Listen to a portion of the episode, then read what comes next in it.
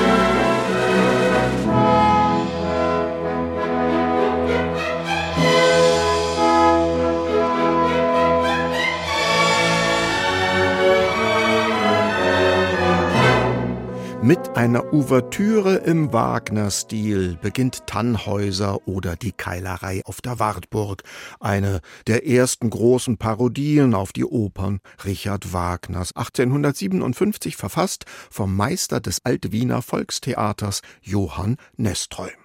Man sieht, über Wagner wurde schon früh gelacht. Und auch wir wollen Wagner und seine hehren Helden heute einmal mit Humor nehmen. Witze über Wagners bierernste Bühnenwerke kursierten eigentlich schon immer. Ich sage da nur, wann geht der nächste Schwan?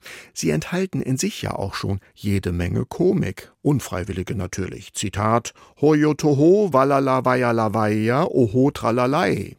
Kaisers Klänge wagen zu Wagners zweihundertzehnten Geburtstag am zweiundzwanzigsten Mai eine parodistische Spötterdämmerung mit musikalischen Lästereien von Hindemith bis Chabrier, mit Spöttereien von Mark Twain bis Nestroy. Und beim Letzteren bleiben wir jetzt erst einmal. Nestroy nennt seine Tannhäuser-Parodie eine große, sittlich-germanische Operette oder Zukunftsposse mit vergangener Musik und gegenwärtigen Gruppen. Die Partitur dazu stammt vom Komponisten vieler Nestroy-Bühnenmusiken, dem Wiener Volkstheater-Kapellmeister Karl Binder. Erzählt wird eine ähnliche Geschichte wie bei Wagner selbst. Tannhäuser kehrt aus dem Venusberg zurück auf die Wartburg und singt beim Sängerwettstreit von der gehabten Liaison mit der antiken Liebesgöttin.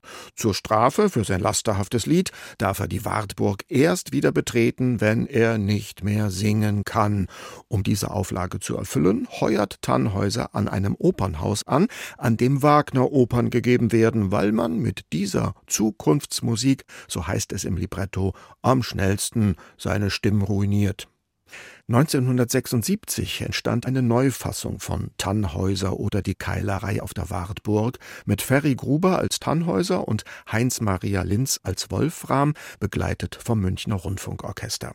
Wir hören daraus jetzt Wolframs eigenwilliges Lied vom Abendstern und danach Tannhäusers Erzählung von seiner Karriere als Wagner-Tenor. Zur Einstimmung gibt's jetzt aber erst einmal eine ganz andere Tannhäuser-Bearbeitung. Glenn Miller mit seiner Big Band-Version vom Abendstern, Oh Evening Star.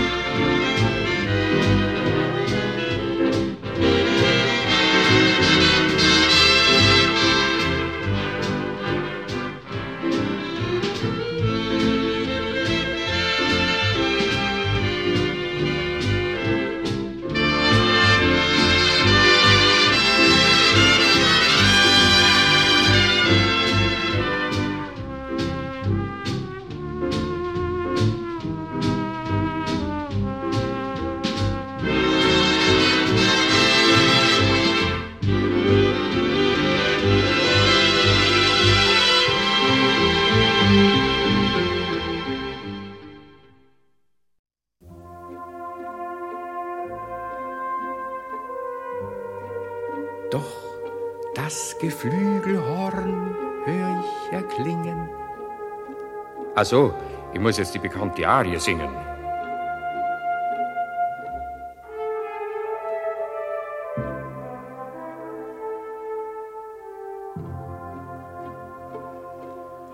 O du, mein holder Abendstern, ach, dich seh ich äußerst gern. Ach, dich seh ich äußerst gern. Denn wenn ich dich seh da droben stehn, dann ist Zeit, ins Wirtshaus zu gehen. Dann ist Zeit, ins Wirtshaus zu gehen.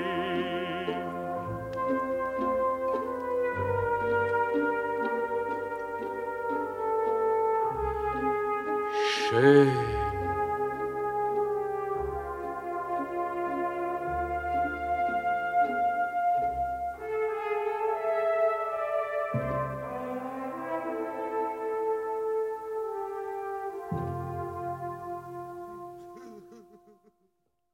Ich will dir alles sagen, altes Haus. Doch trink ein Schluckerl erst, sonst holt's das gar nicht aus. So gib halt her das Flascherl, alter Spätze. Ja, doch lass mir noch was drin. Versteht sie.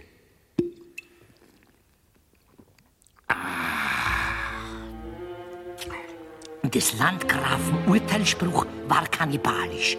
Die mir diktierte Strafe musikalisch. Gemissbraucht habe ich den mir innewohnenden Tenor. Drum hat verbannt er mich, bis ich den letzten Ton verlor. Okay. So ausgewiesen suchte ich Engagement bei einer Bühne, wo man Opern gibt allein. Und zwar, wo man die Zukunftsoper kultiviert, weil man bei der am schnellsten seine Stimme ruiniert. Man nahm mich freudig an, ob meines Atems Länge und meiner Lunge Kraft für diese Art Gesänge. Aber. Ja, in Mozarts Zauberflöte wollte ich debütieren. Wer Stimme hat, muss als Tamino reüssieren. Dies Bildnis ist bezaubernd schön, wie noch kein Auge je gesehen. Ich fühl es, ich fühl es. Doch weh, statt diesen Melodien, die zum Herzen dringen, musste ich in einer Zukunftszauberflöte singen. Das Bild ist bezaubernd schön, wie noch kein Auge gesehen. Das Bild ist bezaubernd schön, wie noch kein Auge gesehen. Ich fühl es, ich fühl es, fühl es, ich fühl es, fühl es, ich fühl es, fühl es, ich fühl es.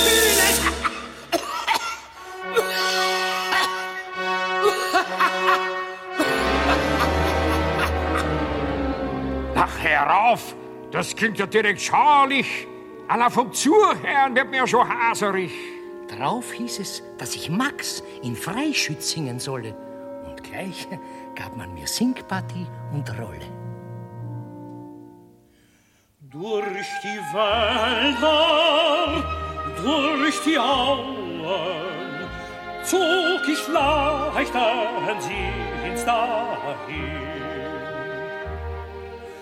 Alles, was ich konnte erschauen, war des sichern Rohrs Gewinn. Alles, was ich konnte erschauen, war des sichern, des sichern Rohrs Gewinn. Doch war's von Weber nicht. Oh, Richtung des Geschmacks, was ich in Händen hielt, das war ein Zukunftsmax. Hört ihr das an? Durch die Wolken, durch die Mauern, zog ich leicht an Siegens. Alles, was ich konnte schauen, war das Schicksal, das Gewinn. Kreislich. Gar nicht zum Song. Und das hast du ertragen? So ging und ging es fort. Ich schrie im Übermaß. Ich sang drauf los, wusst selber oft nicht was. Und trotzdem hab die Stimme ich nicht verloren. Das ist ein Wunder. Doch ward mir endlich bang für meine Ohren. Posaunen, Bombardons, Trompeten und Tamtam. Das reißt das stärkste Trommelfeld hier endlich zusammen. Na was? Mag zürnen mir der Landgraf hierfür, wie er will. Ich halte es nicht mehr aus. Wo es zu viel ist, das ist zu viel. Richtig. Wenn sich das weiter fortspinnt in die Länge, so kommt's am Ende noch auf die Volksgesänge. Nicht auszudenken, Freunderl, was passiert, wann beim Heirigen auf Wagnerisch gesungen wird. Löscht wieder einmal den Ring zusammen. Bein, Bein, Bein, Bein, Bein, Bein, Bein, Bein, Bein, Bein.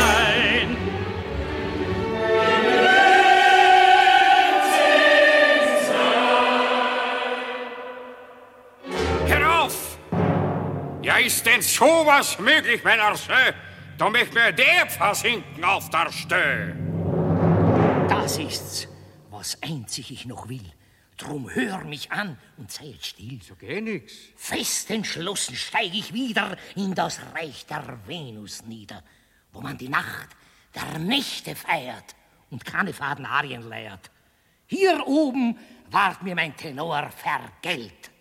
Jetzt sing ich nur noch in der Unterwelt.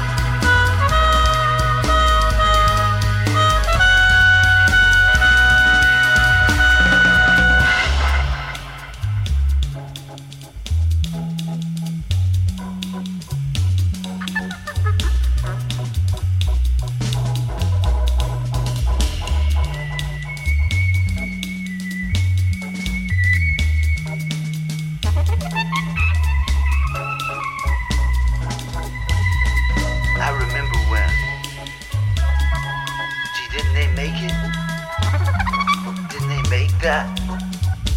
Wasn't that a big hit? They said, yeah. Why do you want to make that again? But we're really not remaking it. But we're making a version of the book.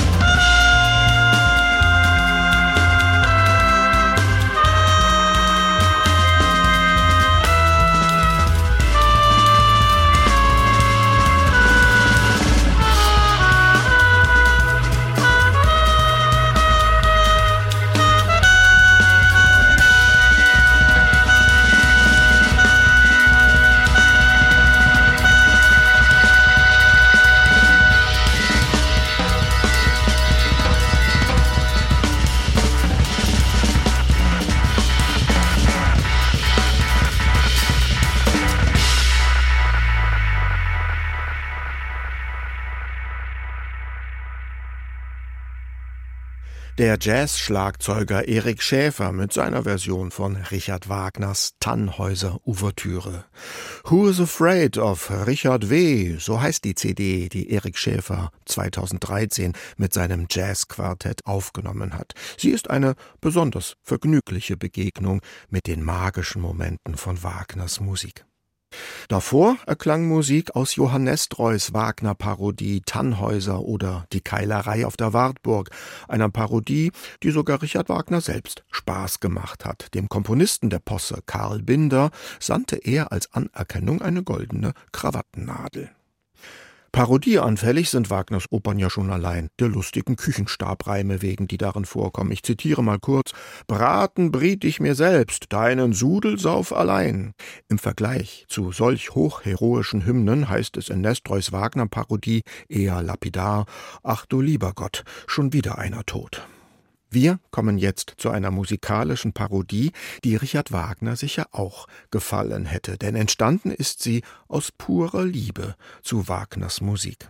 achtzehnhundertachtzig war der Wagner-Enthusiast Emmanuel Chabrier von Paris nach München gepilgert, um dort eine Aufführung von Tristan und Isolde mitzuerleben. Die Aufführung hinterließ offenbar einen nachhaltigen Eindruck. In seiner Quadrille für zwei Klaviere, Souvenir de Munich, Erinnerungen an München, treibt Chabrier lustvolle Späße mit den musikalischen Themen aus Tristan und Isolde. Der Komponist Francis Poulenc jedenfalls empfand Chabriers Musik als unwiderstehlich komisch. Wagners Themen, so sagte er, trügen dort die lustigsten falschen Bärte und nachgemachten Schnauzer. Chabriers Parodie ist aus Zuneigung zur Musik Wagners entstanden. Bei Mark Twain hingegen ist es der pure Abscheu, der ihn zu literarisch-parodistischen Höhenflügen ermuntert. Das hören wir danach. Jetzt erst einmal die beiden Pianisten Noel Lee und Christian Ivaldi mit den Souvenirs de Munich.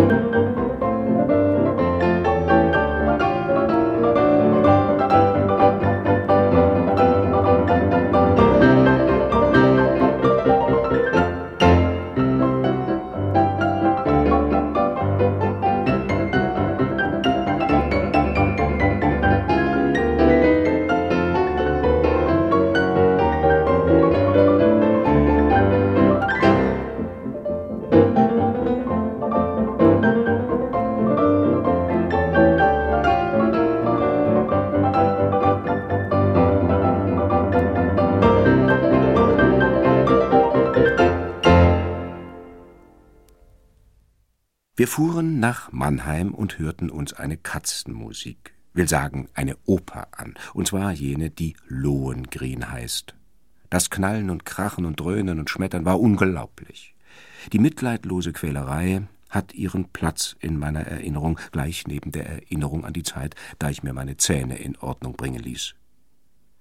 Die Umstände erforderten, dass ich bis zum Ende der vier Stunden blieb, also blieb ich. Aber die Erinnerung an diese lange, sich hinschleppende, unbarmherzige Leidenszeit ist unzerstörbar.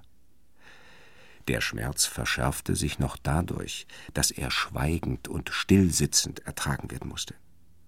Ich saß in einem von einem Geländer umgebenen Abteil zusammen mit acht oder zehn Fremden beiderlei Geschlechts, und das erforderte Zurückhaltung. Aber zuweilen war der Schmerz so heftig, dass ich kaum die Tränen unterdrücken konnte. Wenn das Heulen und Wehklagen und Kreischen der Sänger und Sängerinnen und das Wüten und Toben des gewaltigen Orchesters höher anschwollen und wilder und wilder und grimmiger und grimmiger wurden, hätte ich aufschreien können, wäre ich allein gewesen. Diese Fremden hätte es nicht überrascht, einen Mann schreien zu sehen, dem Stück für Stück die Haut abgezogen wurde. Aber hier wären sie verwundert gewesen und hätten zweifellos ihre Bemerkungen darüber gemacht, obgleich nichts in der gegenwärtigen Lage vorteilhafter als gehäutet werden war.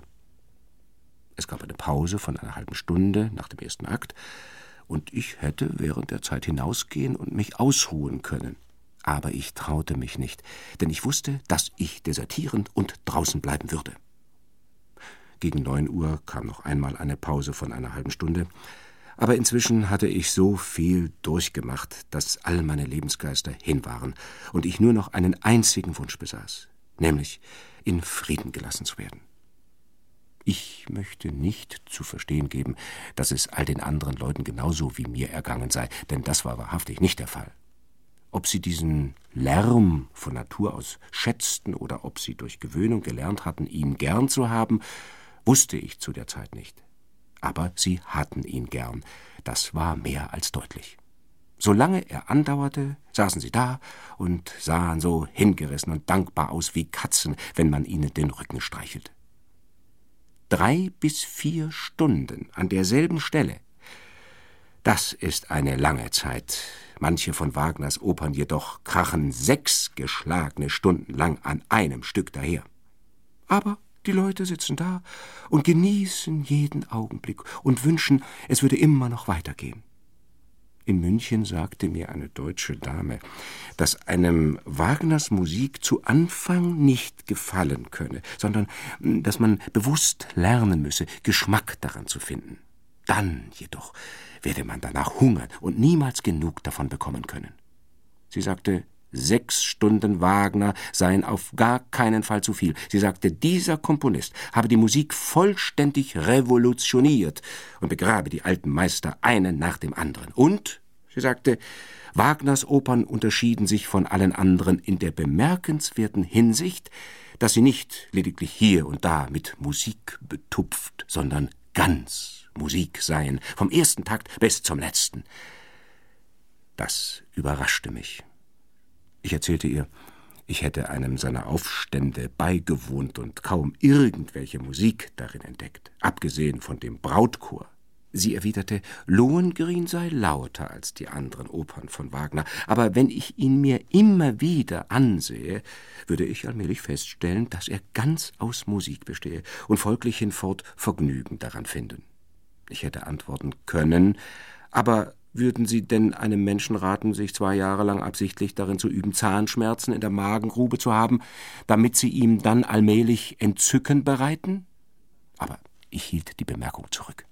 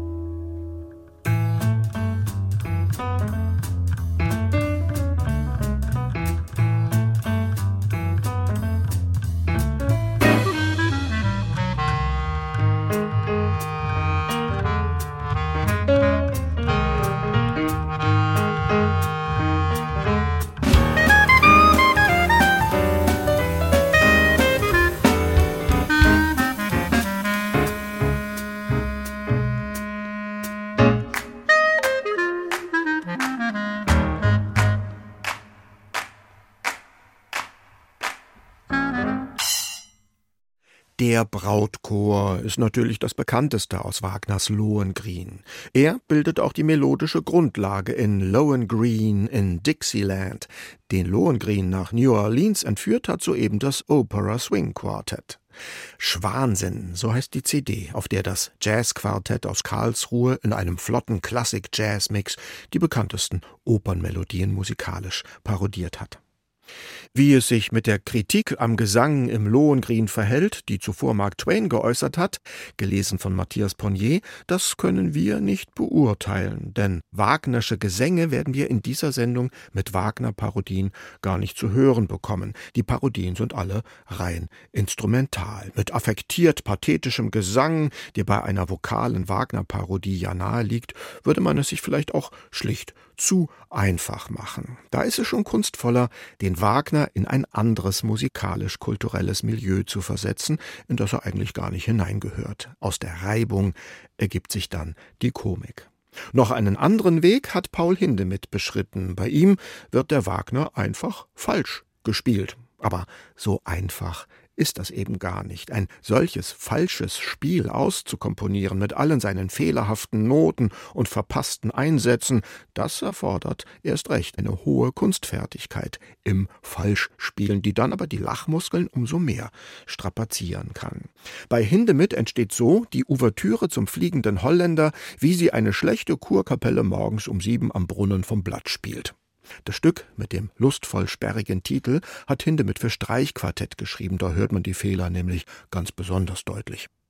Und nicht nur der Hörer leidet unter dieser Kurkapelle. Wagners Musik tut das natürlich auch. Hindemith amüsiert sich mit seiner Verballhornung der Holländer-Ouvertüre aber weniger über den Wagner als über die im Werktitel beschriebene Musiziersituation. In jungen Jahren hat er als Geiger bei Kurkonzerten selbst oft genug miterlebt, wie sich übermüdete Musiker, die noch nie zusammengespielt haben, verbissen, lustlos durch eine Partitur hindurchkämpfen und wie ihnen so ziemlich alles daneben geht, was nur daneben gehen kann.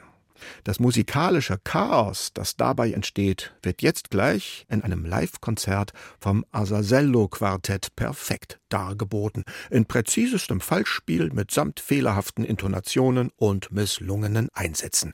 Bitteschön.